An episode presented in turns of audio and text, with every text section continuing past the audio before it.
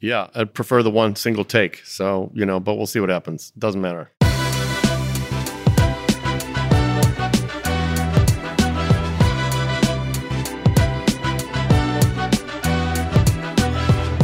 Welcome to Season 7, Episode 5 of Acquired, the podcast about great technology companies and the stories and playbooks behind them. I'm Ben Gilbert, and I'm the co founder of Pioneer Square Labs, a startup studio and venture capital firm in Seattle. And I'm David Rosenthal, and I am an independent advisor to startups and angel investor based in San Francisco. And we are your hosts. Today, we tell the story of a company that has changed every single one of our lives Twitter.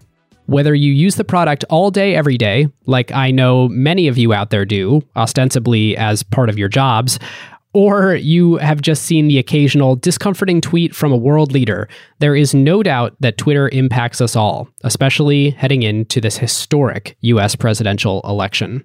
But how did these 140 character messages that grew out of the SMS protocol eventually play such an outsized role in our society? And conversely, why is it that despite being the heartbeat of the world, Twitter still pales in comparison, both in user numbers and in revenue, to its juggernaut social media cousin, Facebook? So, a lot of ink has been spilled on Twitter's founding and its early days of musical chairs between various founders and board members. And most of our listeners know all about that. So, as Ben and I were reflecting on what the acquired way to do a Twitter episode would be, we realized that there actually was this pretty significant fork in history. You might say it turned on a knife point, where starting in about 2010, it could have been Twitter that ended up owning Instagram, not Facebook. And the conversation we'd be having today about mobile, consumer, and social could all look very different. Indeed. Well, we have the most authoritative source possible to help us tell that story, especially this period of Twitter. The former CEO who generated the first dollar of revenue, scaled it to a real business, and took it public, Dick Costolo. So, welcome to Acquired, Dick. Thanks for having me. Great to be here. Pleasure to have you. Well, listeners, as always, if you love Acquired and want to hone your own craft of company building, you should join the community of Acquired Limited Partners. You'll get access to the LP show, where we dive deeper into the fundamentals of company building and investing, in addition to our monthly LP calls, where we talk with all of you directly, and of course, our book club and Zoom calls with the authors. Recently, we had Emily Chang on to discuss her book, Brotopia, that is now available in the LP feed if you missed that, and just awesome to have Emily on. So, so fun to see so many of you on there with us. Looking forward to the next one. If you aren't already a limited partner, you can click the link in the show notes or go to acquired.fm slash LP, and all new listeners get a seven day free trial. Now, on to our presenting sponsor for all of season seven, Tiny, and its founder, Andrew Wilkinson. Okay, so Andrew, can you talk about some of the success stories or pick your favorite of a company that Tiny has bought and what you've been able to do with it over time? Yeah, I mean, I would say my favorite business is probably Dribbble, which is one of the first businesses that we acquired, and we'd followed it forever. I was a designer originally. I got a lot of my original work for MetaLab on Dribbble, and it was always a business I'd followed. And so I'd kept in touch with the founders, Dan and Rich, and finally one day they said, "Hey, you know, we're interested in selling the business." And so uh, we got on a plane, me and my business partner Chris, and we went to Boston, and we spent three, four hours, worked out a deal. And essentially, at the end of the day, you know, they loved the business. They wanted to stay involved. They wanted to still be shareholders, but they wanted to be able to take vacations. They wanted to be able to, you know, buy houses, retire, do whatever they wanted. And they didn't want to sell to somebody who was going to wreck the business. And as they looked around at all the buyers, you know, they didn't resonate with private equity. They're not finance guys. Venture was terrifying because it locked them into some crazy billion dollar deal. And there's all these startups that wanted to acquire them for stock, but they were going to integrate them into the startup. And so we just said, look, we'll do whatever deal you want. We were able to structure something where they got a ton of cash out. They kept 20% of the business. They stayed tangentially involved. And together we chose a new CEO. And today the business has grown something like 300%. And a lot of the original team is still there. The community is super happy, engagement's up. And it's just such a positive story. I think that business will still exist in 15, 20 years if all goes right. Uh, and that's just not something you can say about most acquisitions. It's not normally how it goes. Well, don't we know it on this show? Thanks for illustrating that for us. You bet. Thank you to Tiny. If you own a wonderful internet business that you want to sell, or you know someone who does, you should get in touch. You can learn more at tinycapital.com or by clicking the link in the show notes. All right, David, take us into Twitter.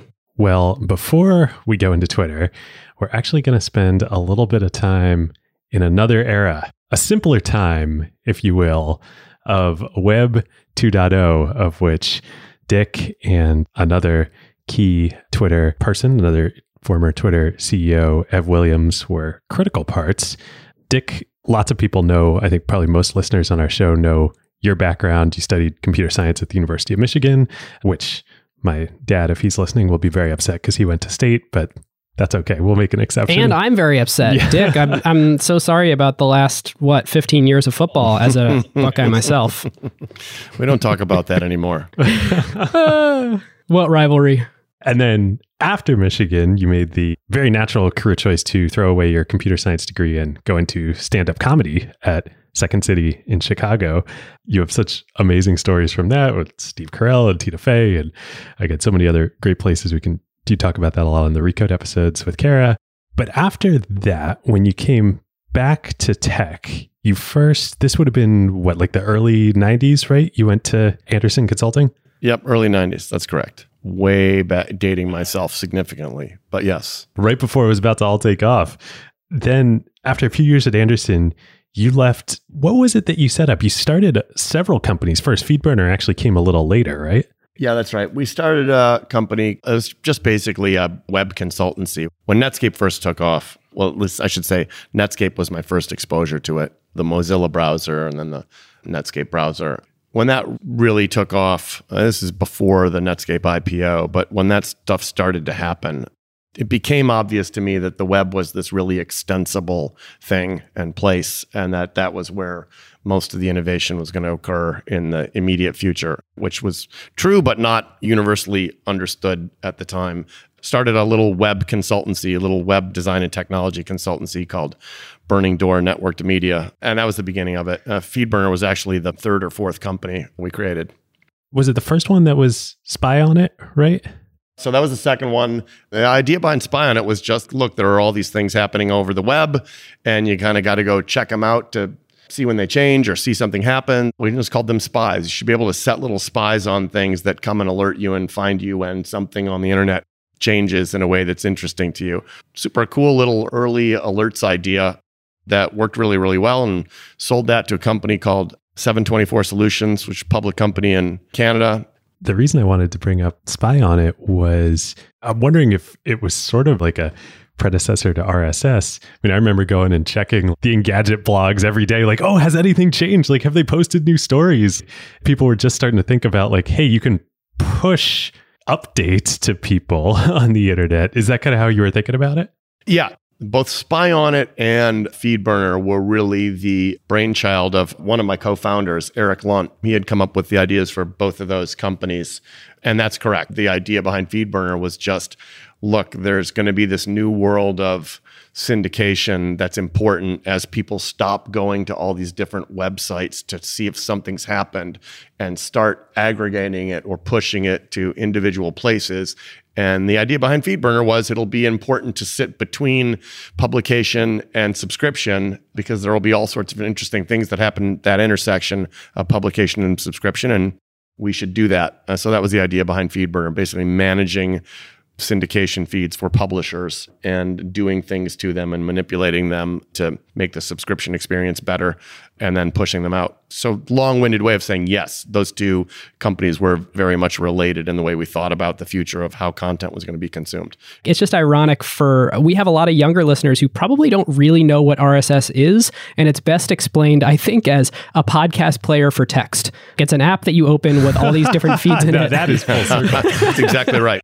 when you said uh, and did all sorts of interesting things to it when you manipulated these feeds was the primary sort of monetary value driver the fact that you could insert ads into feeds? Well that was the primary monetization driver. You know publishers obviously make money most of them did before there was paywalls on anything by people consuming ads on their sites. And if the content starts to be syndicated and there aren't any ads in the feeds, then publishers aren't going to make any money, and that's a problem. So that was the monetization idea. But there was just a bunch of other stuff we did. We to normalize the way they could show up in these things that were called readers. RSS readers that were basically where all the different content got aggregated. Just stuff to make publishers' lives easier, be able to understand where their subscribers were, how many of them there were, how many of them had actually read articles, all that stuff. And of course, you say reader again for our um, well, maybe approaching middle aged listeners like Ben and me. They'll think of Google Reader. You Feedburner, of course, ends up at Google, as does Ev's company Blogger. I mean, what was that like? So I met Ev in Web 1.0. I'll make this super short story when this company, Miller Freeman, was a conference company and they had this web design summit conference in the late 90s. Ev and I actually met through that. I think he was on their advisory board or something, and I taught a couple sessions at the first one or two of those. And then we didn't we didn't keep in touch much when Google started looking at FeedBurner in gosh, I guess it was 2006. It was over a year before they actually acquired it. Ev and Biz and those guys were at Google having acquired Blogger a couple years earlier or a year or so earlier.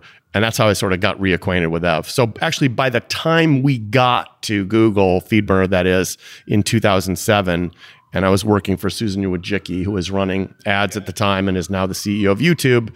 Most of the content advertising and AdSense strategy had been baked, and FeedBurner was a look, if content syndication becomes important, we're going to need to be a player there on the ads front. So that was the logic behind the acquisition. But by the time we actually got there, Ev was in mid 2007, Ev was gone and doing obviously Odeo slash turned into Twitter. As 2006 when they started pivoted from Odeo to to Twitter, and then 07 when it started the like sort of Ashton Kutcher CNN stuff started happening. The race to a million followers. Dick, are you keeping in touch with them at this point, or are you pretty like heads down on what you're building at Google? We're keeping in touch with them at this point. I ended up putting some money into the, I think it was the seed round in Twitter that um, Union Square Ventures, Fred Wilson led. I was a put like a personal check into the seed round in Twitter. I think that's going to work out for me. yeah. so that meant you didn't need an equity grant when you joined as COO, yeah, right? Because you were yeah, already yeah really screwed that. I really screwed that up. We'll come back to all this in a minute, but you end up doing Twitter's first actually revenue deal is a data deal with Google on this front. Yeah, that's right. Google and Microsoft. I think we closed them both on the same day or launched them on the same day or something too. But yes, that's correct. The first revenue deal at Twitter was a data deal with Google. So in 2009, you finally make the jump from angel investor to executive. You join Twitter as COO. And then in 2010, you became the CEO. We were just talking about acquisitions of Feedburner and Blogger back at Google this has been chronicled quite a bit, but there was a lot of acquisition discussion going on at Twitter at the time, right? The first, I think, was before you joined when Facebook tried to buy Twitter for 500 million. This was years before any revenue. And then there was a second round right after you joined. What was that discussion like? They're always the same. Acquisition discussions, it's funny. It's like 16 year olds dating. And what I mean by that is, is, hey, we would be interested in a strategic discussion. Would you be interested in a strategic discussion? But otherwise we're not interested in a strategic discussion. It's like that. I'm not really exaggerating. It it really is like 16 year olds trying to see if they should go out on a date or not, and then not want to be embarrassed if the other person says no. And then of course everyone says we're not for sale, and you may be surprised and maybe you wouldn't be. In most cases, these things are like they are in movies where there's this, some sophisticated plan of attack, and you know it's just sort of more informal conversations. We've been doing this, working on this data deal. The stuff you're doing is obviously super important. We can see how it fits into our company in all sorts of interesting ways. Let's at least have the conversation. You have the conversation, and obviously it all comes down to, as it always does. Look, do we think the probabilistic outcome of us doing this on our own is better than calling it a day here? and significantly so. So that'll be worth the work we're going to do over the next few years. And at every step, we thought it was. You know, at least when I was with the company, when we were having those discussions, at every time there was an acquisition offer, we felt like the probabilistic outcome of us being able to do something a lot better than that and with more significant returns over time, we should do it on our own. I don't know if they still do it, but uh, Biz, obviously Biz Stone, and Peter Fenton used to come guest teach a class at Stanford GSB in Peter Wendell's venture capital class and they'd tell this story of that day. I told my wife afterwards and she was like, This is the epitome of tech. The way Biz told it was he and Ev drove down and met with Zuck at the, I think they were in Menlo Park by that point in time. I think they'd left Palo Alto campus. And the discussion was for between 500 million and a billion ish dollars to sell the company, which by the way, we ran the math on that. And if it were 500 million in Facebook stock back then in 2008, Facebook was valued at 15 billion. That would be 27 billion dollars today in Facebook stock. Twitter would still be doing made the right decision by not taking that offer. He joked that on the way back they were discussing and Ev said something like, "Well, if we're worth 1 billion, we're worth 10 billion." and it's so true. That's a very Biz Stone thing to say. He's got this sort of very zen way about him. That doesn't surprise me. the more interesting more way to look at this was Zuck was then and is still incredibly smart as in many things and as an acquirer. I mean, at this point in time, Twitter was growing faster than Facebook. It would have been, this was a little later that Twitter hit 50 million MAUs, but the growth was accelerating significantly during these years when you showed up a little bit after these discussions so there was still still no revenue at the company i'm curious to hear your perspective on what it was like building it, both in terms of how you first did those distribution deals with Google and Microsoft to monetize, but then also building out the ad platform. We've talked about a bunch on this show, whether it's Google or Facebook. There aren't that many people that have built out ad platforms at scale like you kind of set out to do when you arrived. Like, how did you think about even starting to do that? I'll separate the two things. The two data deals with Google and Microsoft, I got in there, I think, uh, September, maybe August 29th, September 1st was my first day. And we had those two data deals done at the very beginning of October. And they were just the first priority. Like, let's get these things done. There have been discussions going on back and forth for a number of months now. They've kind of been dragging on. I'll go get those wrapped up. So we went and did those two data deals.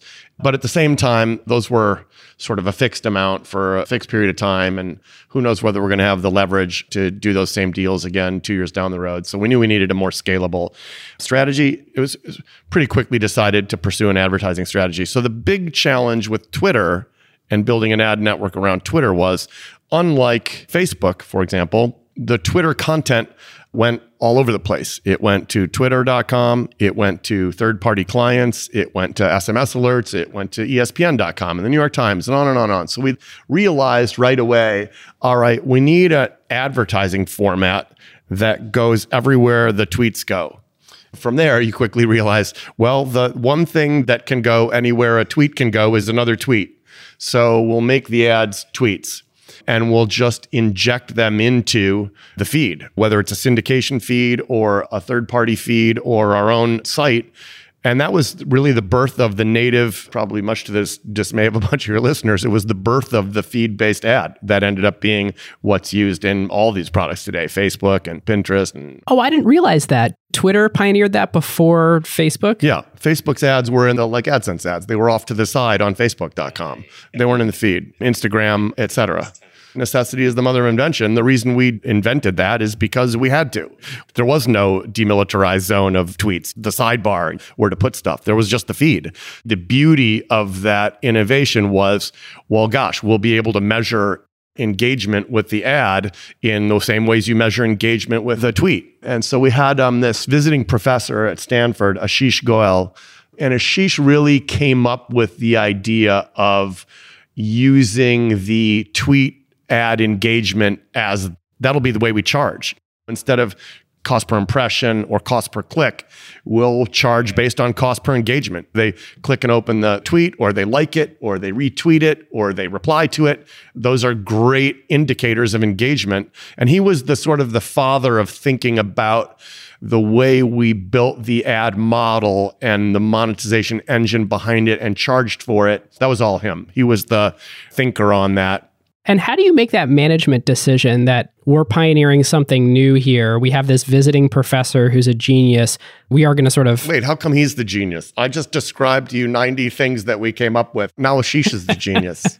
no, Ashish is. Oh, I thought you said he was the father of the. Ashish is a genius. Ashish has got the awesome characteristic of being a very soft talker you're always kind of feeling like, I think I just missed something really important there that he said, but I already asked him to repeat himself. And now I don't want to look like an idiot. Anyway, I'm joking. He really was sort of the founding father of the way we thought about the ad model inside the company and the way we charged for it. So interesting to think back to this point. I already sort of exclaimed earlier, I was surprised that this predated Facebook's now multi, multi hundred billion dollar cumulative revenue over time ad format. Twitter really pioneered this. It's important to remember Facebook was just garbage on mobile at this time. It was well before the Instagram acquisition. Everyone was basically worried that Facebook's moat wouldn't translate to mobile. Yeah, well, they were wrong. and if you had, there was a lot of money to be made buying Facebook at 19 when it crashed after the IPO because they thought they wouldn't figure out mobile. Betting against Mark has always proven to be not a very good strategy. There was obviously the mobile product issues at Facebook. I want to get into in a minute all the companies you were buying at Twitter and bringing the Twitter native app itself was a acquisition, right? Yep.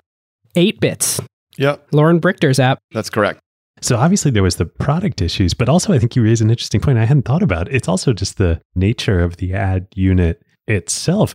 Facebook had done that big Microsoft deal. It was essentially still just display advertising on the site at this point, right?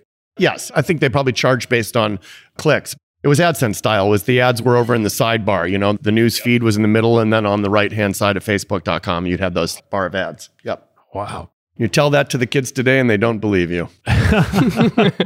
when you made the decision to pursue Ashish's vision of this ad model, I think it was Dick's vision, from what I heard. yeah, based on engagement, there's like a ton of pieces you got to go build out. That's like a heavy engineering lift. There's obviously the product aspect of that, and then the data feed aspect of that with all the third party applications. And then there's also the now you got to go spin up teams to convince advertisers to do business a different way, right? What was your like Gantt chart of planning all this? I can't remember that far back. I knew that I needed someone on the go to market side, meaning the sales side, to really build that whole organization. I didn't know anything about building a sales organization. I didn't know anything about building what sales ops was, what sales fine. I didn't know anything about that stuff. So before Google had purchased a Feedburner, we had been in discussions with another company, and that company was Fox Interactive in Los Angeles. Adam Bain was running Fox Interactive and had built their whole ad stack and ad platform at Fox Interactive. Adam is president down there. He both understands the technology and probably one of the best business development, networker, relationship salespeople I've ever met in my life. So I'm going to go try to convince him to come join us. So I spent about four or five months trying to traveling back and forth to LA, trying to convince Adam to come up and be president of global revenue at Twitter. And he would say, Let me think about it. He was super hard to convince. But I finally convinced him to do it. I remember, and of course, now we're partners on the investing side. I remember telling the board, I got the perfect person. I keep in mind, it's very Silicon Valley board. Not all the investors on it were Silicon Valley. There was Fred Wilson from Union Square Ventures in New York but a sort of traditional tech heavy mindset of these are the kinds of people who do these jobs and these are the kinds of people who are good at those jobs. Obviously, we should go to Google and get one of their people like Facebook did. And I was like, no, no, no, I got the guy. He runs Fox Interactive. And Ev and, and everyone else were like, what? We're going to hire someone from Fox to do this. But we did. And that was a great decision. And Adam built one of the great go to market organizations in I would say, in the last 20 years. I mean, that team was so many of the leaders on that team have gone on to run other organizations and he's developed tons and tons of great leaders. And that team was amazing. So that was on the go to market side. Once he got in, I kind of like, you take the ball and run with it. I don't know how to do this, and you do. And just to underscore that, I mean, isn't people know about Adam Bain, and obviously he's your partner, but like he did an absolutely incredible job. I mean, that first year revenue in 20 10 was mostly, I think, the Google and Microsoft deals. But then the first year of ad revenue in 2011, Twitter did over $100 million in revenue and then 3x that the next year. I mean, it's interesting, right? Like the Twitter revenue story is this incredible story. Yeah, most people don't realize we went from literally zero dollars in revenue before I got there, not close to zero, but zero, to a run rate of over $2 billion a year when I left in July 2015. So five, six years later, zero to two billion. I think that's probably only I don't know, Amazon, Facebook, Google, maybe Spotify. You'd have to go check, but there aren't many that went from zero to two faster than that. The point being, right up there and with a new ad format, and really from a challenger position. All those other companies were kind of like, you got to buy from me because I'm number one and I'm the biggest. And we did it from the challenger position, Facebook always being the 900 pound gorilla and us trying to fight for survival. So it was super impressive what he was able to do. The guy's tireless. I remember one time, and I'll talk about the product and engineering side in a minute, but I remember one time in probably 2012, we were at a sales conference in Chicago. We had a sales conference with a bunch of marketers the next morning, some on a, like a Wednesday morning or something. And Adam and I are in the hotel lobby at midnight going through the deck that we're going to use the next day. Go up and go to bed, see at seven in the morning, come down at seven in the morning, and he's still sitting in the same chair wearing what he was wearing last night, working on the deck. And I was like, dude, you got to like speak for an hour. How are you going to do that? And he just powered through it. It was amazing. So he's just one of those people that can go and go and go.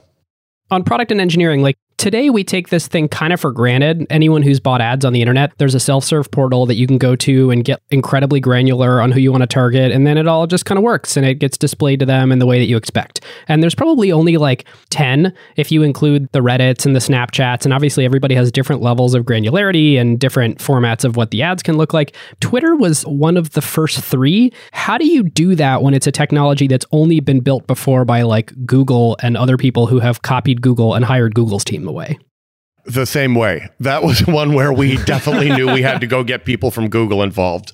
And we did. The person who ended up running ads engineering, Alex Roetter, and built that, we recruited out of Google and then went and found other people who had done things like yield management and all of that, all of the crazy intricacies of auction based advertising pricing, and had done that at Google. We went and got some of those people it's just hard and the learning curve on it is tough and especially on the, some of the yield management stuff. So on product and engineering, we went and got engineers who had done some of this stuff before at Google. And on the product side, there were a handful of product managers. Ana Mitra was the first one who's now an investor, early stage VC, was the PM on the very first ads product that promoted tweets inside Twitter search. And then Kevin Weil, who had been on the team. Actually, Kevin Weil was at the company before I got there and had been on the data science team. Kevin Weil then came over to the product side. And obviously, later on, years later, the vice president of product at Twitter. And then after I left Twitter, he went over to Instagram and was VP product there. I'm curious if you're willing to talk about it. What was it like recruiting all those folks? How did those conversations go? I mean, I assume they were, Google was paying them extremely well.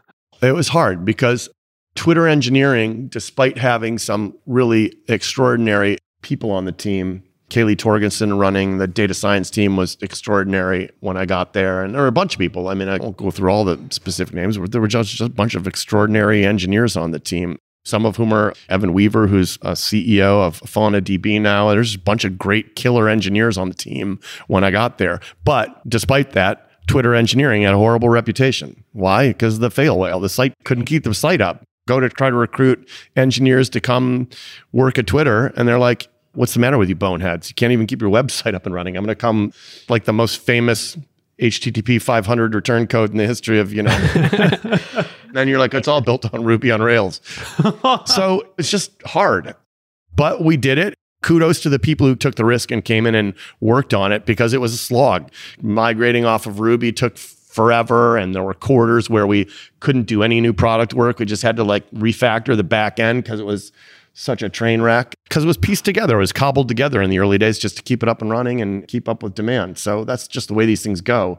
You've told this story many times before, but it's too good not to share. Can you talk about when uh, the Russian president stopped by the office? Yeah, Medvedev came by the office He's going to write this historic tweet to Obama, and surprise, surprise, the site crashed. So we're like, oh man, one of the engineers fake wrote a back end for the tweet that Medvedev sent from the iPad on stage at the Twitter headquarters and rewrote it and inserted it into the database. And, you know, oh, look, it worked. I mean, it was madness.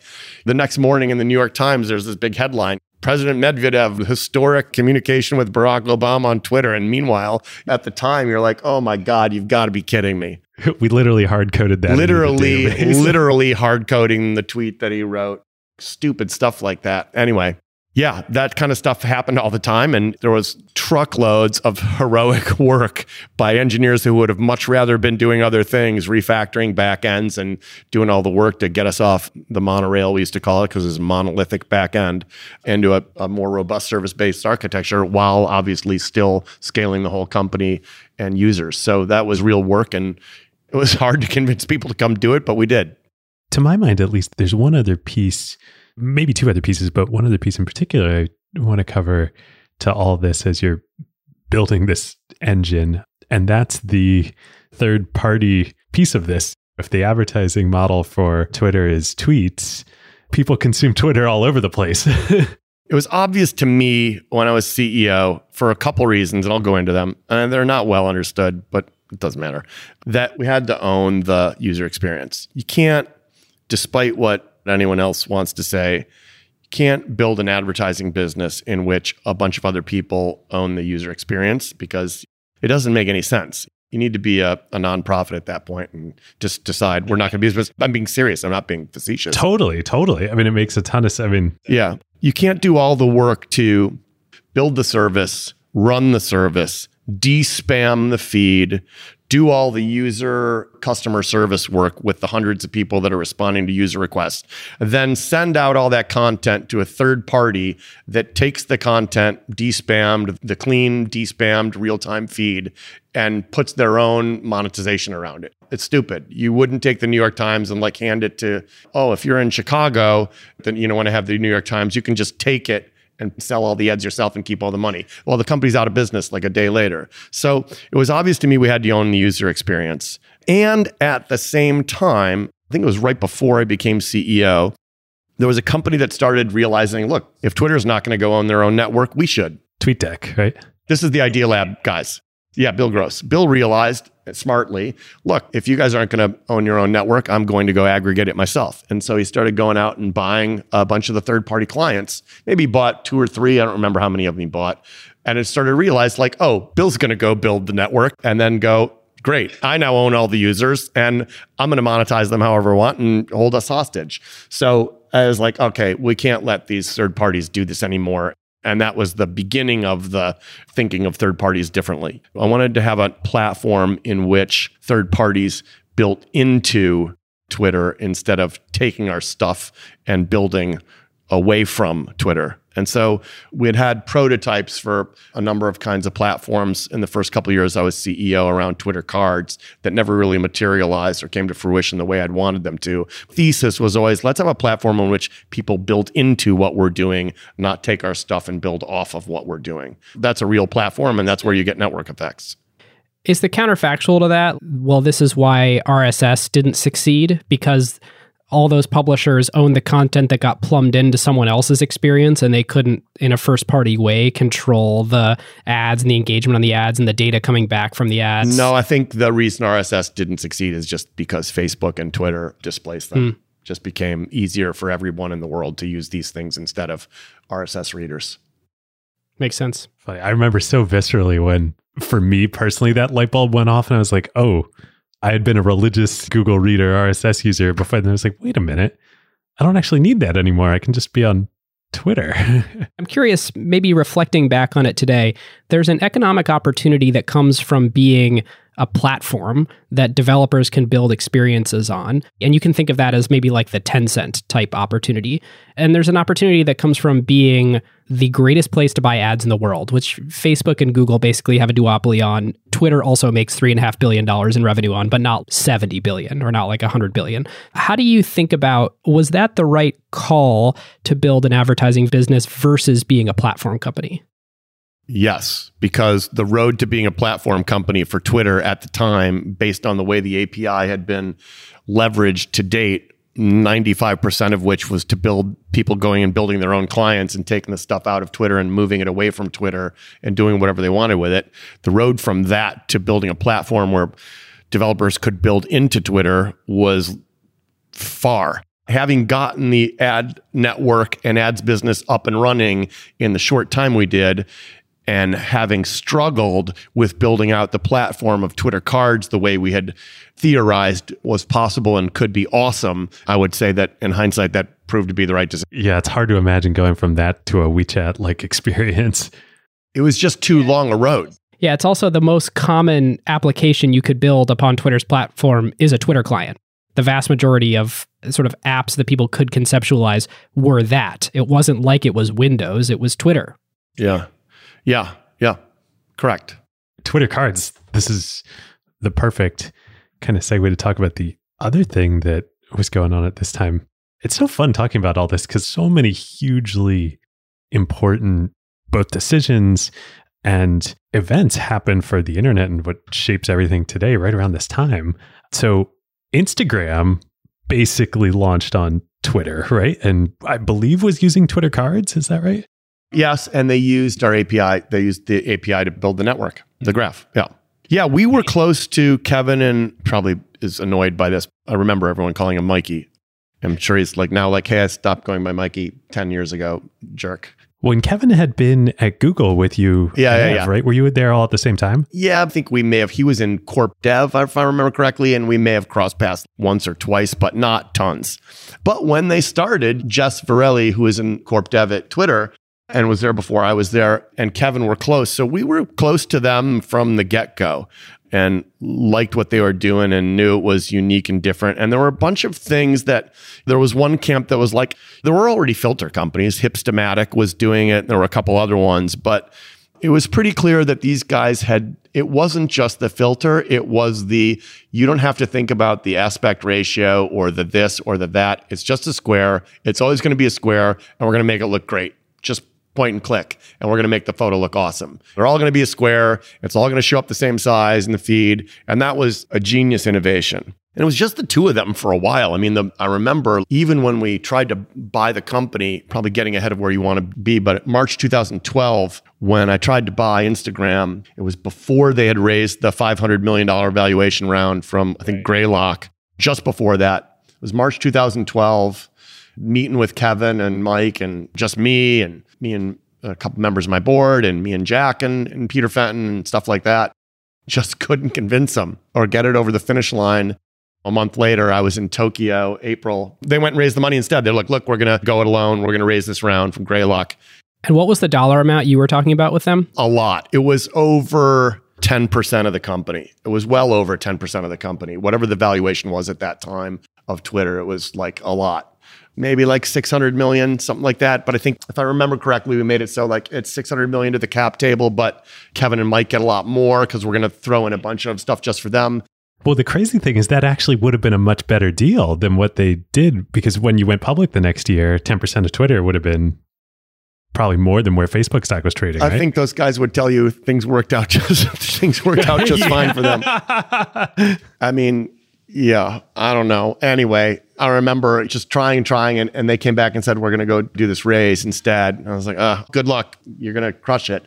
And then I was in Tokyo in April, and I woke up and had a text message like, Hey, Instagram just sold to Facebook for a billion dollars. And I remember thinking, like, oh man, that's rough for us. Because the beauty of Instagram had been, well, we had text, but Facebook always had photos. And the beauty of Facebook was everybody pours all of their photos into here. I just remember thinking in February and March, and I've been working with Ali Rowghani, my CFO, on the acquisition and the numbers and the valuation of the deal and how we're going to structure it and everything. And Ali was also really pushing the board that we got to do this, which was great. And we got approval from the board to do it. And we just felt like, look, we've got a lock on text and they have a lock on photos. And if we can get Instagram, it's going to be a fair playing field. Yes, they've got this just extraordinary number of users and can crush us in so many ways, but this will really give us a beachhead. Keep in mind at the time, I might be wrong about the numbers. At the time that we're talking about, Instagram's like 30 million MAU. It's not 500. It's not 200. It's like 30 to 35. And Twitter is like 140 million MAU at this point. These are big numbers. No one would say this now, but if you go back and read the articles at the time of the Facebook acquisition for a billion dollars, people are like, is Facebook insane? Are they crazy giving them a billion dollars? They've got no revenue and only 30 million users. But we knew we're really in a pinch now. These guys are going to be able to really going to be able to outflank us and bring real leverage to bear against us. And they did. Wasn't too long after that that they stopped allowing Instagram photos to appear inside the feed in Twitter. And we were just, the day of the acquisition, we knew like, oh man, that's really going to be a problem for us two things happen. I don't remember the order which they happened. The first you mentioned, where, and I think to this day still, when you post an Instagram link in Twitter, it frustratingly is just a URL. And you're like, come on, guys, can't you get along? But the other thing is that the social graph stopped working. Instagram no longer could use Twitter's API to help you find your friends to follow. How did both of those go down? Well, I got a call one day. I think it was from Mark. And Mark said, Hey, just want to give you the heads up. The Instagram team has decided that Instagram photos need to be viewed on Instagram. So the insert the Instagram photo into the Twitter feed is no longer going to work and it's just going to be a link. I think he said something like they're going to shut that off tomorrow. And I was like, that's a bummer. That's really, really bad. It's bad for the I love the phrasing too. Like, oh, the team has decided. It's a bad user experience, and I don't think you should do it. But more urgently, if you turn it off like four hours from now or five hours from now or whatever the number was, like it's just going to break Twitter. So we need like 36 hours to go make it so that that just doesn't break when you post an Instagram link and it'll at least show the link. We hustled and did that work. Engineers stayed late that night and, and we did a bunch of work. And people are constantly calling me and emailing me that week, like, why did you do this? I didn't do it. Everyone knows that it's a better experience when the photo that you wanted to post actually shows up. So nothing I can do about it. I can't go over there and show them all the mail and say, look at all the people you've made sad. I think if I remember correctly, keep in mind, we this whole time don't ever have access to the Facebook API. That we were blocked from using it. You can't go use the social graph like fat chance. So at this point, we are like, well, why are we going to be the schmucks that keep letting everybody use our stuff when we're blocked from using all theirs? So I shut that off. But then it didn't matter because they had the Facebook social graph. It is so interesting reflecting back on it because Instagram really has a perfect fit with Twitter. The asymmetric follower model instead of the friend model. The world would have been very different. It would have been fun to see how it sorted out because it would have been a, I don't know if the word fair fight is the right way to put it, but we felt like we had a beachhead and an angle to compete if we had that text over here and photos over there with the same follower model and the same way of thinking about the asymmetry. And, you know, you could have imagined, you know, I don't know if Kevin's probably like, want to stab me the next time he sees me if I say this. Instagram still doesn't really have rebroadcast, right? Or retweet or regram or whatever you want to call it. So Jack and I had been talking about it'd be great to talk to Kevin about you start to think about interjecting things like that and you really have these services that mirror each other that'd be really really cool and there are all these just ways we would have been able to be a lot more competitive and that would have been fun but say la vie well, that's one of the reasons we really wanted to do this episode and focus on this time period in particular is there is this alternate universe. A couple people wake up on a different side of the bed one morning, or, you know, a butterfly flaps its wings in Australia somewhere. And Twitter owns not only Instagram, but also effectively TikTok as well, because it was shortly after this that Vine happened, right? Yeah, that's right. So Jack had met Dom Hofmann, uh, one of the three founders of Vine, and invested in it. This is pre-launch. Keep in mind this company hasn't launched yet. And Jack shows it to me, and Dom comes into the office with the co-founders, and immediately was like, "I, I get it. This is genius." The innovations that they made, that again are in so many things now today, and are in everything like the Instagram video and everything else. Of the video is just going to keep playing. It doesn't stop, and then you have to hit play again if you want to see it. It just sub seven seconds. I remember Dom's other like sort of genius was it's not exactly this many seconds, even though we say it's this many seconds. It's just short of that because that's the right length. And I was like, okay, well, uh. you're crazy, but I love it. And he was like, and it just replays automatically. Those guys had come up with a bunch of cool, innovative ideas, like you say, precursor to TikTok. And we bought it. It launched it was number one in the App Store on iOS for like eight weeks in a row.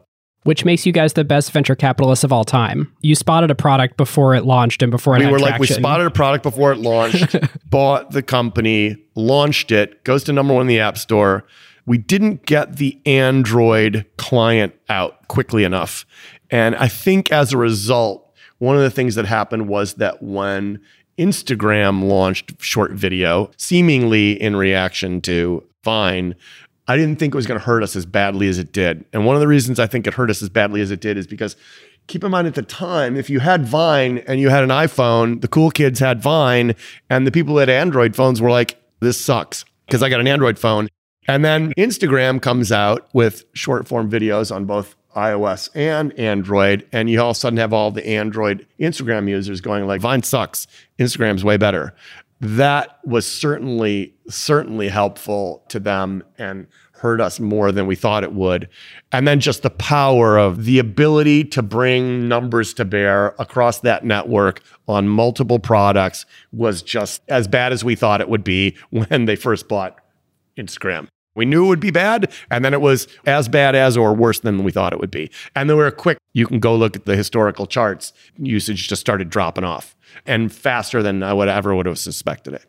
Man, that is the best encapsulation of basically the story of consumer technology over the last decade on the internet.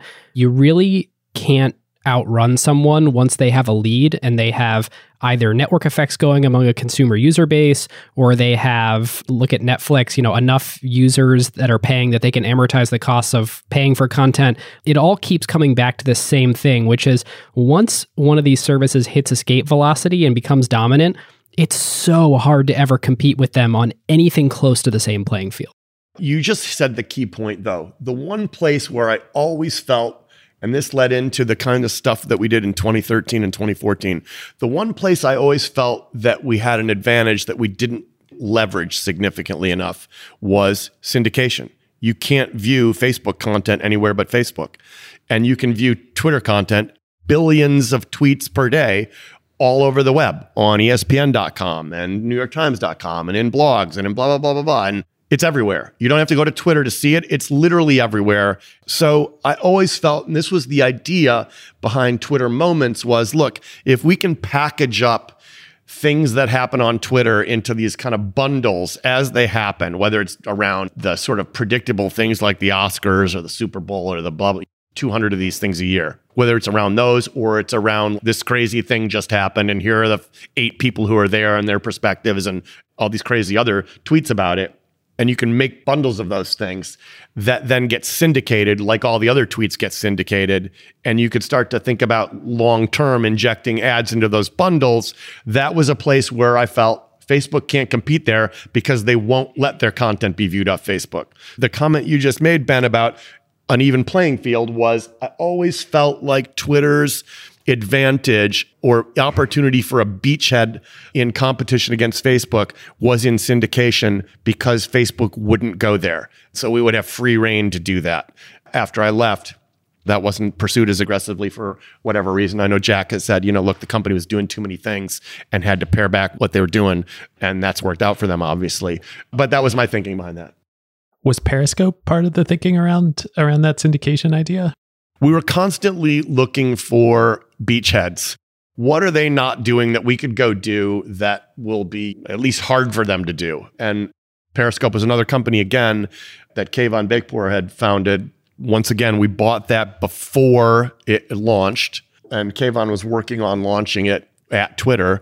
Meerkat launches, and like, oh boy, we Kayvon was a week or two away from launching Periscope when Meerkat launched. It didn't freak me out. It was just like, ah, that's a bummer my thought was, oh, it's a bummer. Here's something Facebook can go buy if they see Periscope and want to compete against it, is what was going through my mind. Again, you just constantly have the 900 pound gorilla on your brain and you're trying to think of ways to outflank them outrun them or both. And then Periscope, the idea behind Periscope was, well, here's a way we can try to little get a little bit of a, a, flank against them around live content. And Twitter is all about live content, and those two things together should be awesome.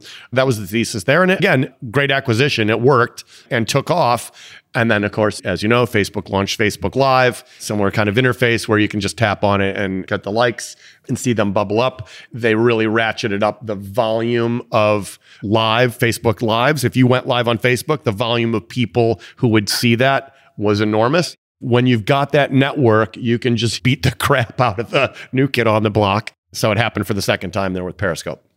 It's crazy. It's so crazy. I mean, there's a food chain here, right? And when you look at Twitter launching Periscope after Meerkat, I mean, it was obvious two weeks after Meerkat launched. It was the Silicon Valley darling for two weeks. It was all anyone could write about. It was the next Twitter. And then suddenly Periscope comes out, and you're just like, oh, I feel so sorry for those guys. They're going to get crushed. And they did. Yeah, and then Facebook Live comes out, and you're like, now I feel sorry for these guys. All these dynamics are true. The Musical.ly story is interesting because they actually gutted it out. They were growing and things were going well, but it was a tough slog until the ByteDance acquisition. And then when ByteDance poured so much advertising dollars into the rebranded TikTok, that's finally when it kind of hit escape velocity, right? 100%. Yes. Would it have been possible for Twitter to do something like that with one of these products to just say, like, we're going to go raise boatload of capital? Would have been a very high stakes move. But did that ever cross your guys' minds? No. The things that crossed our minds and that we worked on were big acquisition ideas. To make a long story short, again, this is the kind of thing that became obvious to LinkedIn. They're like, okay, we're subscale. We're just going to be here at subscale unless we do something huge. And then they went and did the Microsoft deal. So we were constantly trying to find that similarly, like what's the thing to go do that changes the equation?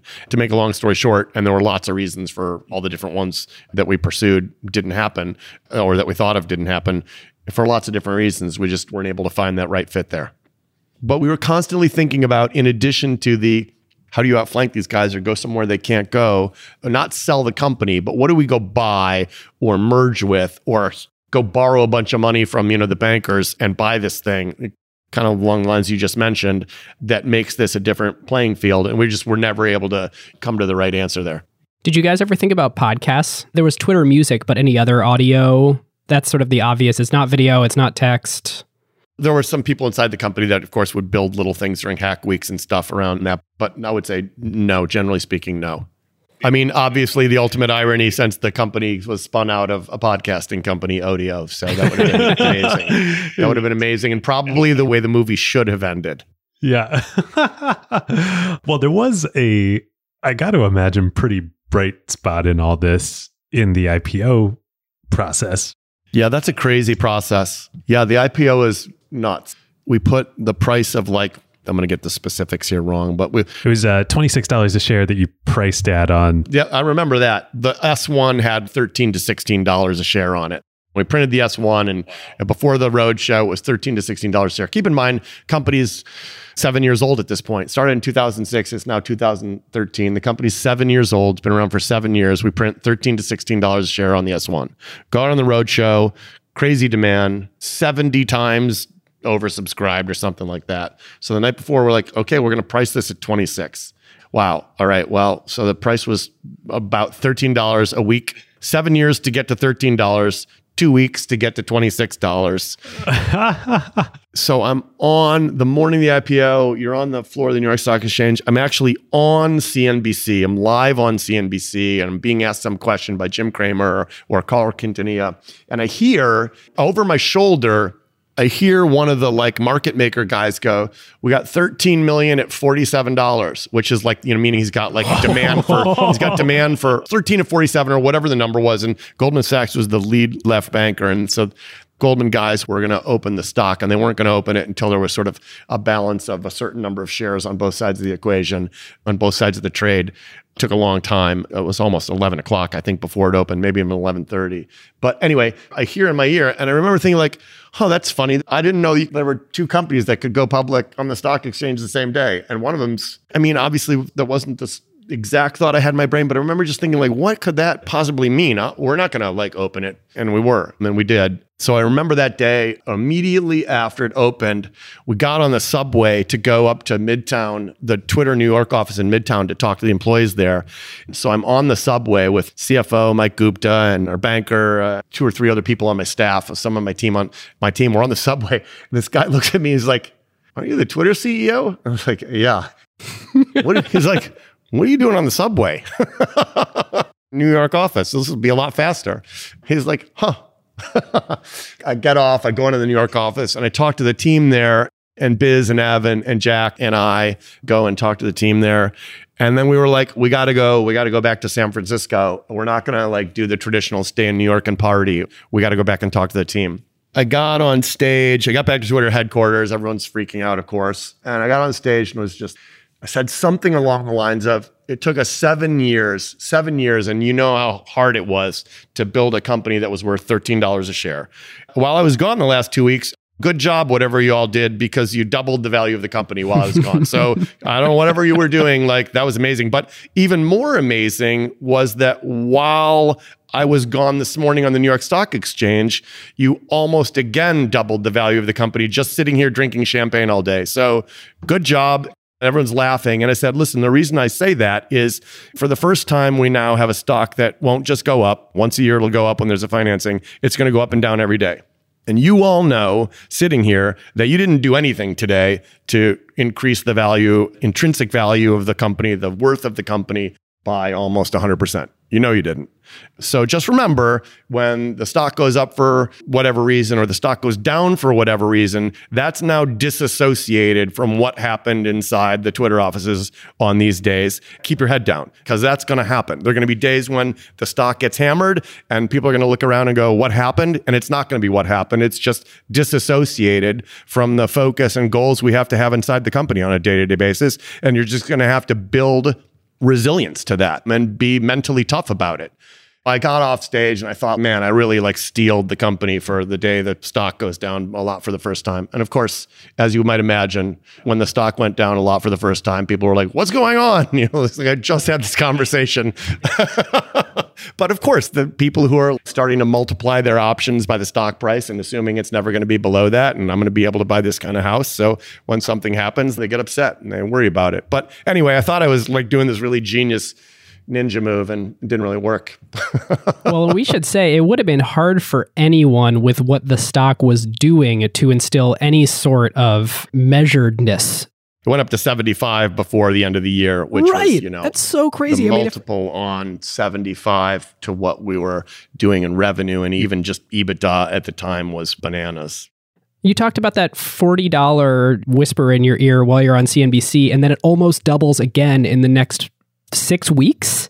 Just wild. And then, of course, it has a six month crash back down to basically the IPO price or a little bit below from there because there's just so much hype around the company at that point. I think uh, one of the interesting things that happened was we're like pretty confident about our financials. We were just like, look, the work we got to do is driving MAU growth it's work. And I mean, I said on CNBC that morning, they were like, oh, congratulations, a really well run IPO. It's like, man, we got a lot of work to do.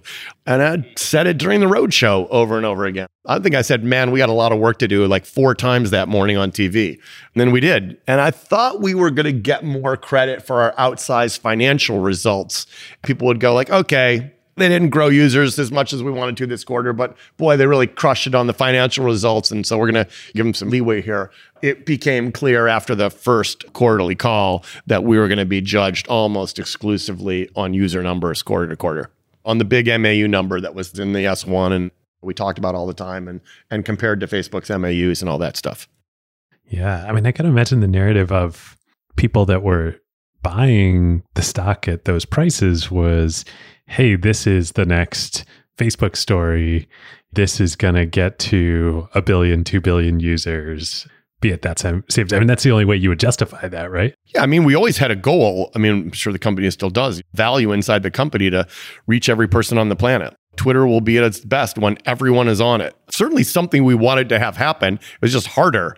Again, people even at all hands meetings at Twitter would people in charge of like growth on the product team at Twitter would get up at all hands meetings and type into Google, I don't get how to, or I don't get. And the first suggestion would be how to use Twitter. It's just hard for people to get until they get it. It's one of those things that once you get it, you get it. And until you get it, you're like, why does anyone use this thing? So it's not intuitive for most people. So it's always been a, more of a slog. It's one of the reasons I was, again, I was like, well, the beauty of syndication is you don't have to get Twitter or log in and create a follower graph to leverage it and use it and get use out of it and get value out of it. So let's go build into that. Let's go build moments and distribute those things and syndicate them far and wide and make a lot of money that way off the billions of people who see tweets and syndication. It was another sort of rationale behind the desire for syndication to be a more powerful force and monetized force inside the company. Yeah, Dick, if we just speak really abstractly for a moment, and, I and I just we have been speaking abstractly.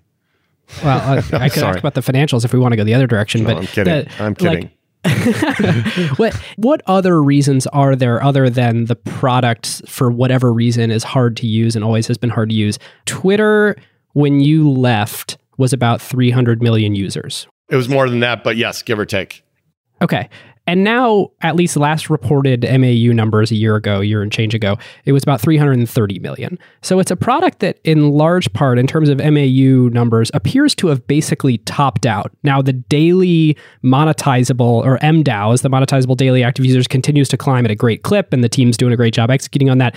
Why is it that Twitter doesn't have Facebook's DAU or MAU opportunity? The beauty of the Facebook network is that it's your friends and contacts. Well, when they first built Facebook and there's nobody's graph to go use, what did they use? They used Gmail. And if you'll remember when you were not at a university and you started to use Facebook, they said, Do you want to import your contacts from Gmail? Yeah. Oh, great. Type in your Gmail password here. And then they went and scraped your Gmail contacts and built your graph. So the Facebook graph is your friends and your family and the people you talk to every day. The Twitter graph is the economist and that one dude who's super hilarious at ESPN that writes about the Milwaukee Bucks. He's not in your phone.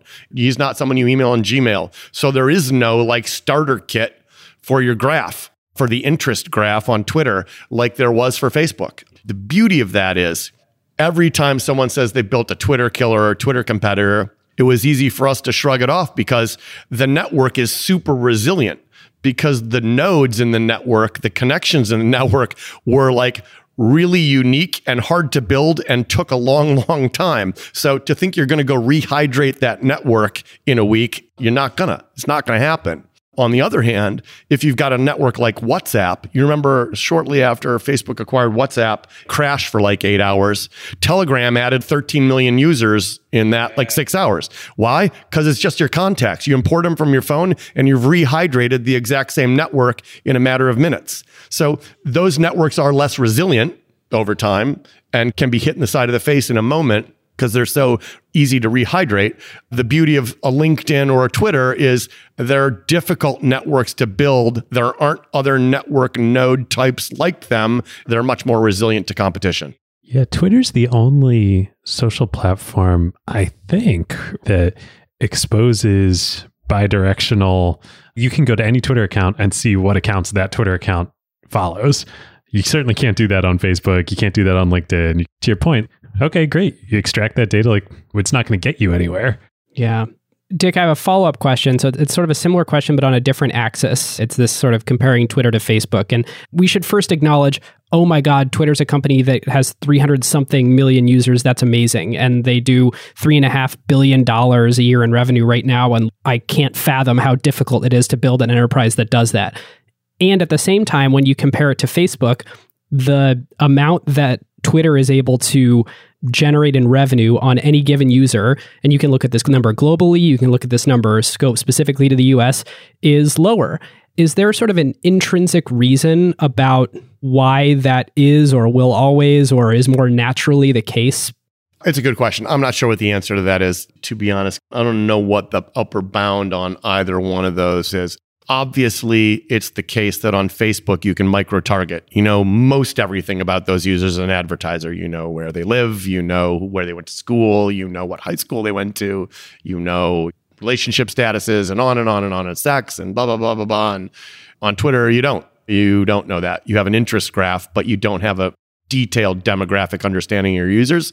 The ability to micro target by demographics gives them extraordinary pricing power. But who knows? It's hard to know where either of those tops out, I guess is the short answer. And the only reason for the differences that I can think of are the interest targeting versus the demographic targeting. But it's possible that you could come up with a world in which nothing really changes about the way you think about either user base, but the average revenue per user or the value of a user flip flops because of some other innovation. I just don't know what the answer to that is. Yeah, it's interesting because it's funny. Like, we don't know any demographic information about our listeners, but we do know what they like. And from that, we can extrapolate that they're an incredibly valuable audience. I don't need to know demographic information to know that everybody who listens to us skews toward founders, skews towards executives, skews towards investors. Knowing that means that they're a much more valuable audience than if I knew the demographic stuff. I've heard that argument before that Facebook has more information so you can target more granularity so you can charge higher amounts because you can guarantee that someone's getting exactly the customer they think they're getting. But I always come back to this thing where, gosh, if you can know the things people care about, there's something that for certain use cases is much more valuable about that. I'll put you in touch with Matt Derella, the head of global revenue at Twitter, and he would love to talk to you. I'm sure he has thoughts. ben could be a uh, a tear quote yeah. on the uh, Twitter sponsorship kit. it's so great to dive into all these business aspects of the history of Twitter. I think we'd be remiss though. We're recording this a week before the 2020 US presidential election. There's kind of also this parallel story at Twitter, mostly while you were there, Dick, of politics. And I guess particularly maybe we can scope it to US politics on Twitter. It must have just been wild, right? Like, you know, during this time, shortly before you joined, Barack Obama gets elected in 2008 as president, large part thanks to Twitter. There's the Twitter town hall. Donald Trump accuses Barack Obama of not being a US citizen, not having a valid birth certificate on Twitter. Like, this is all happening on the platform. Like, what was that like for you running the company? I have to tell you that it's like the Medvedev thing. People are like, wow, you were there when Medvedev like tweeted at Barack Obama. You're like, yeah, that's not what we were thinking about that day. We were thinking about the fact that site was down. It's kind of always like that. You read these company histories or you read people's biographies, there's always this mythology of we knew and we knew then that this was exactly where we were headed. My experience is that that's all nonsense or largely nonsense. It just is. We were always surprised. I'll give you an example. I'm in my Monday morning staff meeting shortly after becoming CEO. It's like November 2010 my assistant comes in the office leadership team meeting. You got to like meet for 90 minutes and go through all this sort of more strategic topics and it's an expensive meeting because you got the the 10 people with the most reports in the company. My assistant comes in the meeting and goes hey there's a phone call for you. All by way of saying like okay why are you even telling me that? Take a message. I'm not going to interrupt this meeting for like a phone call and she goes it's the white house my first thought was like, I didn't do anything. What are they call me? What's the White House calling me for? I was like, first of all, it I was, was like Zuckerberg. no, I was like, first of all, like, how do you know it's the White House? Did they call and say it's the White House? Like, how do you really know it's the White House? He's like, no, it's Valerie Jarrett. She wants to talk to you. And then my second thought was, I didn't do anything. What does the White House want to talk to me for? It's my Midwestern guilty conscience. They wanted us to come to the White House and with some other tech leaders and talk about these kinds of things you guys were just mentioning. And I remember thinking, like, man, I got a computer science degree. What do you want to talk to me about this stuff? after it happens, you realize it and you start to think about it. And you're like, oh, I got to start actually being more thoughtful about these things and understanding how we think about intellectual property policy and how we, we're blocked in China and who should we talk to in the US government about that. But as it's happening, you just don't kind of realize whether or not it's a momentous thing or just, uh, well, that was weird. You don't sort of realize it until later and you look over your shoulder and the impact you had or that the service had is sort of the wake that's behind the boat. You don't recognize it while you're in it. Yeah, that's fascinating. I can only imagine that every day you just wake up and your primary job is I have all these stakeholders to manage. We have all these goals, and how do I hit them and avoid all the company killing things that are constantly coming my way, including my own decisions? I might decide something wrong, or I might not do something, or somebody on my team might not do something well. And that could be catastrophic for us. Yeah. And all I'm trying to do is do what we said we were going to do there's own goals and by own goal i mean you know it's a soccer metaphor where you're like what just happened? The old the vice president of hr comes by and is like you're not going to believe what just happened. And you're like you've got to be kidding me. There's just always you're like snoop dogg in our office? Yeah for example I, I was never fortunately never actually there for most of those those things fortunately or unfortunately. But all that stuff trying to balance and manage and I was just always trying to tell myself, and it's hard because you want to like, wait a minute, what just happened? And I got to go focus on that. But you're just tr- constantly trying to remind yourself, like, what's the highest leverage thing I could be working on right now? Not dive bombing people and getting into the weeds. And but it's hard because you know you feel like this crazy thing that's super messed up and shouldn't be, and I can go show them how to fix it. But you're right. And on top of all that stuff, there are these self-inflicted wounds. There are at every company. All right, now before we get into our exploration of what would have happened otherwise, we'd like to thank Bamboo. Bamboo is one of the top growth marketing firms in tech.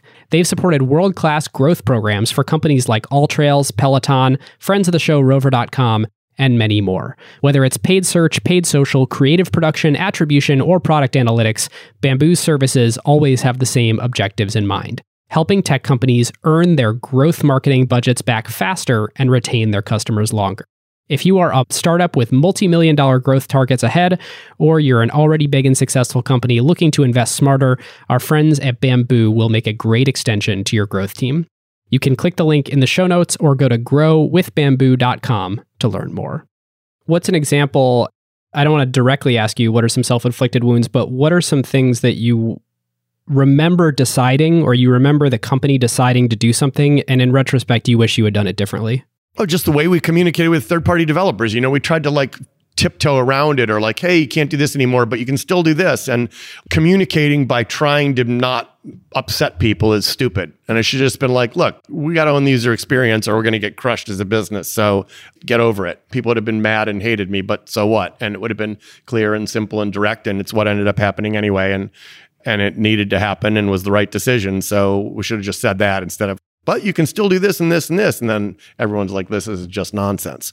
So stuff like that. Some of the self inflicted wounds are like HR stuff. I'm not shrugging it off. It's important. That's what I'm saying. You're like working on this strategic thing or thinking about this thing. And then someone comes in with some HR issue and you're like, oh, wow, that's super important. I can't blow that off. I got to go deal with that now. But wow, it would have been great if I could have kept working on this thing I was thinking about and was making progress on. You're constantly trying to balance all that stuff and not be the person that says, Hey, I don't care about that HR thing. I'm working on this really important thing. Who cares about that?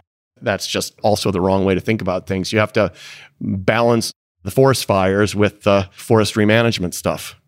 Right. Well, it's interesting. Like reflecting on one piece of forestry management, we talked about the growth of the importance of Twitter in the political sphere. Simultaneously, there's also more and more people suffering with personal attacks on Twitter, and for the lightest way to put it, probably trolling, or a heavier way to put it, probably hate speech. This is an extremely difficult problem to solve. Is there anything you can point to along the way where you're like, I wish we had done some policy differently? Yeah. The thing that people bring up is, oh, you wrote this note in whatever it was, 2014 to the team. That gets sort of overplayed. As early as 2010, I was like, this is nonsense. Why are we allowing this stuff on the platform? And the defense to there was a combination of both a naivete around we're the free speech wing and the free speech party, but there was also this sort of like, well, because it's a slippery slope, and you know, if you suspend Bob, then what are you going to do the next time Janet says something like that? Or if you're going to suspend Bob for X, what are you going to do about when Janet says X prime? And I always just kind of said, like, well, who cares? We'll cross that bridge when we come to it. This guy's clearly like threatening violence against this person, but in a way that doesn't specifically violate our terms of service, which is stupid because our terms of service say, in addition to all the specific reasons you can be kicked off, the terms of service say we can remove your account for any reason or no reason. So just tell them we removed you for no reason. Yeah, you're an at will user. So I just always had wished we were like more aggressive on that front while understanding the other side of the coin, which was, and the pushback I got, the heavy pushback I got, which was, whoa, whoa, whoa, if we do X, then what about X prime? I just think that all of the platforms have waited too long to say, well, actually, we do need to go do X and we'll figure out X prime when it happens.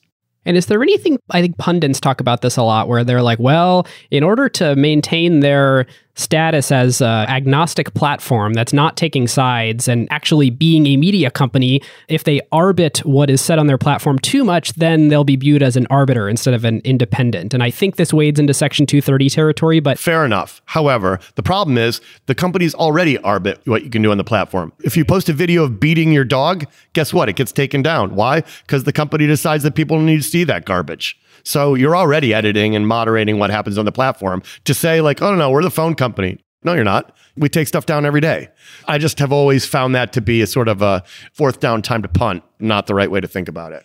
So, Dick, speaking of content and moderation on Twitter and taking down tweets, you recently took one down of your own volition. Tell us about that and what were you thinking? Boy, did that go sideways. Holy smokes. First of all, I should know better, you'd think, than to use sarcasm on the platform but I was making a sarcastic response to Parker and Jason Calacanis in this whole back and forth about the Brian Armstrong's post about separating the mission of the company from social activism and social causes. I think Parker made some comment about, I'm not going to remember his exact response to Jason, but it was something like, look, if you want to really want to go do that stuff, you go to a nonprofit. And so I just fired off this sarcastic response. I was also like, doing four other things that day and getting ready to entertain a bunch of friends the following day. So I fired off this sarcastic response. I was like, I'm just going to cause an argument. I don't need to deal with this right now. I'm just going to not pay attention to Twitter for a little while. Boy, was that a bad decision. I should have used the pitchfork analogy, and then the headlines would have been Costolo incites farmers to revolt. What I was trying to do that went horribly wrong was just make the observation that look, if you think you can separate the social contract from the economic contract in society, then don't be surprised when the pitchforks come out. That went wrong quickly. A bunch of people were like, you should explain it. You get back on there and explain it. I'm like, how do you explain sarcasm? That seems like a bad idea. So I just kind of left it up there and like, ah, people will settle down. and then I'm laughing because I started getting these violent threats on my Instagram pictures of tomatoes in my house in Napa Valley. And people were like, I hope these tomatoes burn in the fire. And how about if I line you up in front of those apples and shoot? And I was like, wow, wow, this is really bad. Finally, the next day was like, all right, I just take the whole thing down. But man, what a mistake that was. Whoops. I'll bet do you feel that there's some sort of reckoning coming in some sense of too much polarization? The thing that it obviously reinforced for me is man, people are on edge right now. So I get it. Like people are just on edge. I think it's probably going to get a lot worse before it gets better, which is unfortunate. Um, hopefully it does get better after some distance from the election. Yeah. Well, knock on all sorts of wood there. Before we get into our grading section, we'd like to thank Perkins Coie, the official legal sponsor of season 7 of Acquired. Today we are lucky to have another Q&A with firm veteran Stewart Landefeld, the past chair of the firm's entire corporate practice. Stewart, I know that you write a lot about corporate governance and are well respected as a thinker in that field, and that you also are personally passionate about improving gender equality, and that that has become a big tenet of the firm. Can you talk a little bit about the things that you've tried there and what those programs have been? Sure. Ben, let me mention one puzzle that just puzzled us about half a dozen years ago, which is women just are not on boards. Why, why is that? Why are women not on corporate boards? Women are in the C suite, they're respected executives, and they're not on boards. And we decided to try something to try to address that. The program is called Onboarding Women. We and some others founded it five plus years ago. And the goal is to increase the number of women on corporate boards, particularly public company boards. That's great. And how does it work and uh, how's it going so far?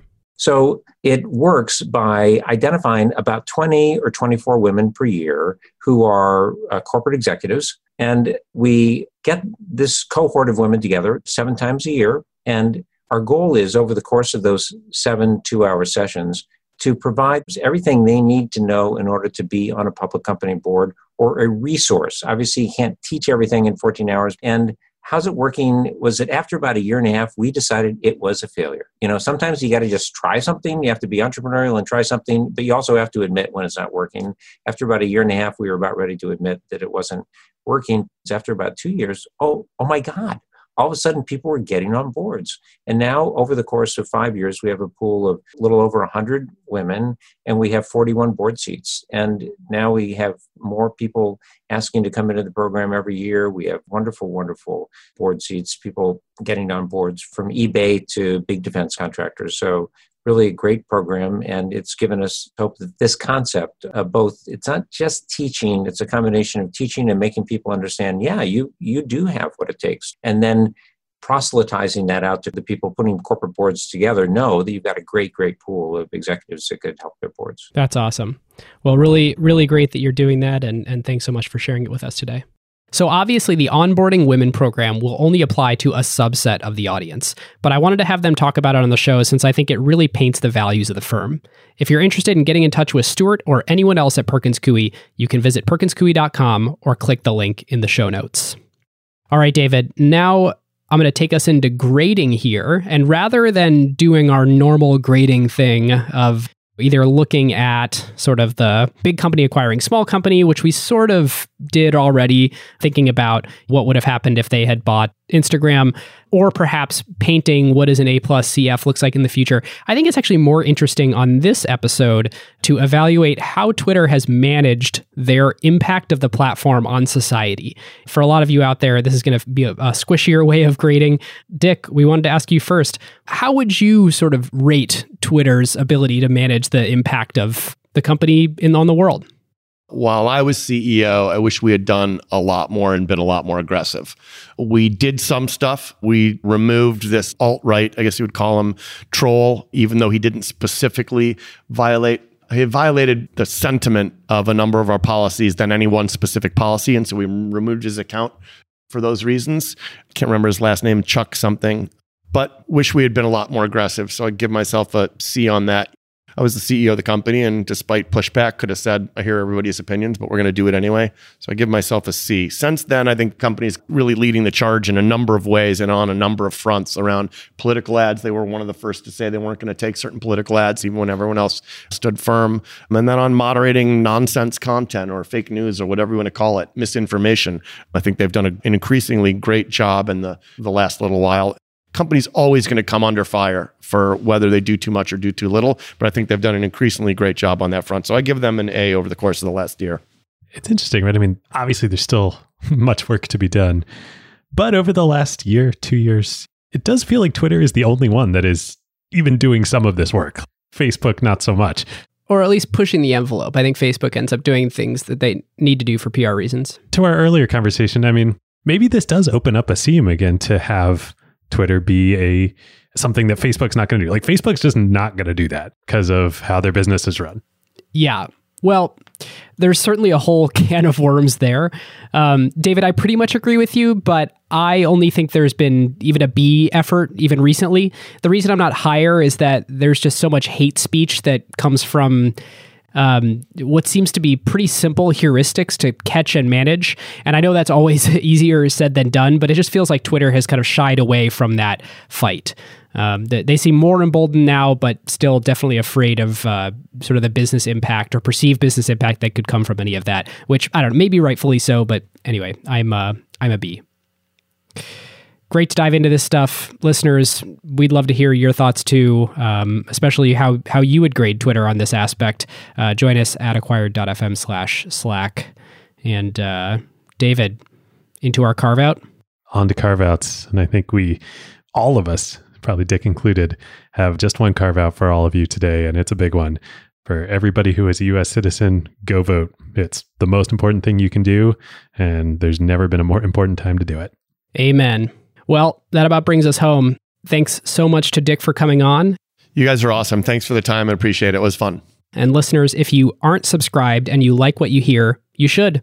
And if you liked this episode and you have a friend that you frequently talk with Twitter about or a coworker or you're interested in just some of the sort of business concepts discussed here, you should absolutely share this episode with said friend or coworker. Share it on social media. I think we may have talked about a few interesting websites upon which you can do so. As always, if you love Acquired and want to hone your own craft of company building, you should become an Acquired LP. You get access to the LP show with awesome interviews with people talking about the nitty gritty of company building, be it raising money, be it figuring out your pricing strategy, hiring, retaining great employees. David, I'm about to start like making stuff up and then hopefully we can do some episodes just so that we can fill it in in the future. But I think there is no better place on the internet um, to sort of learn about the craft of company building and to join a community of people who are obsessed with just that. So if you uh, aren't already a member, you can go to acquired.fm slash LP, get that seven day free trial. And you can also join us in the Slack. We're hanging out at acquired.fm slash Slack. With that, listeners, we will see you next time. See you next time.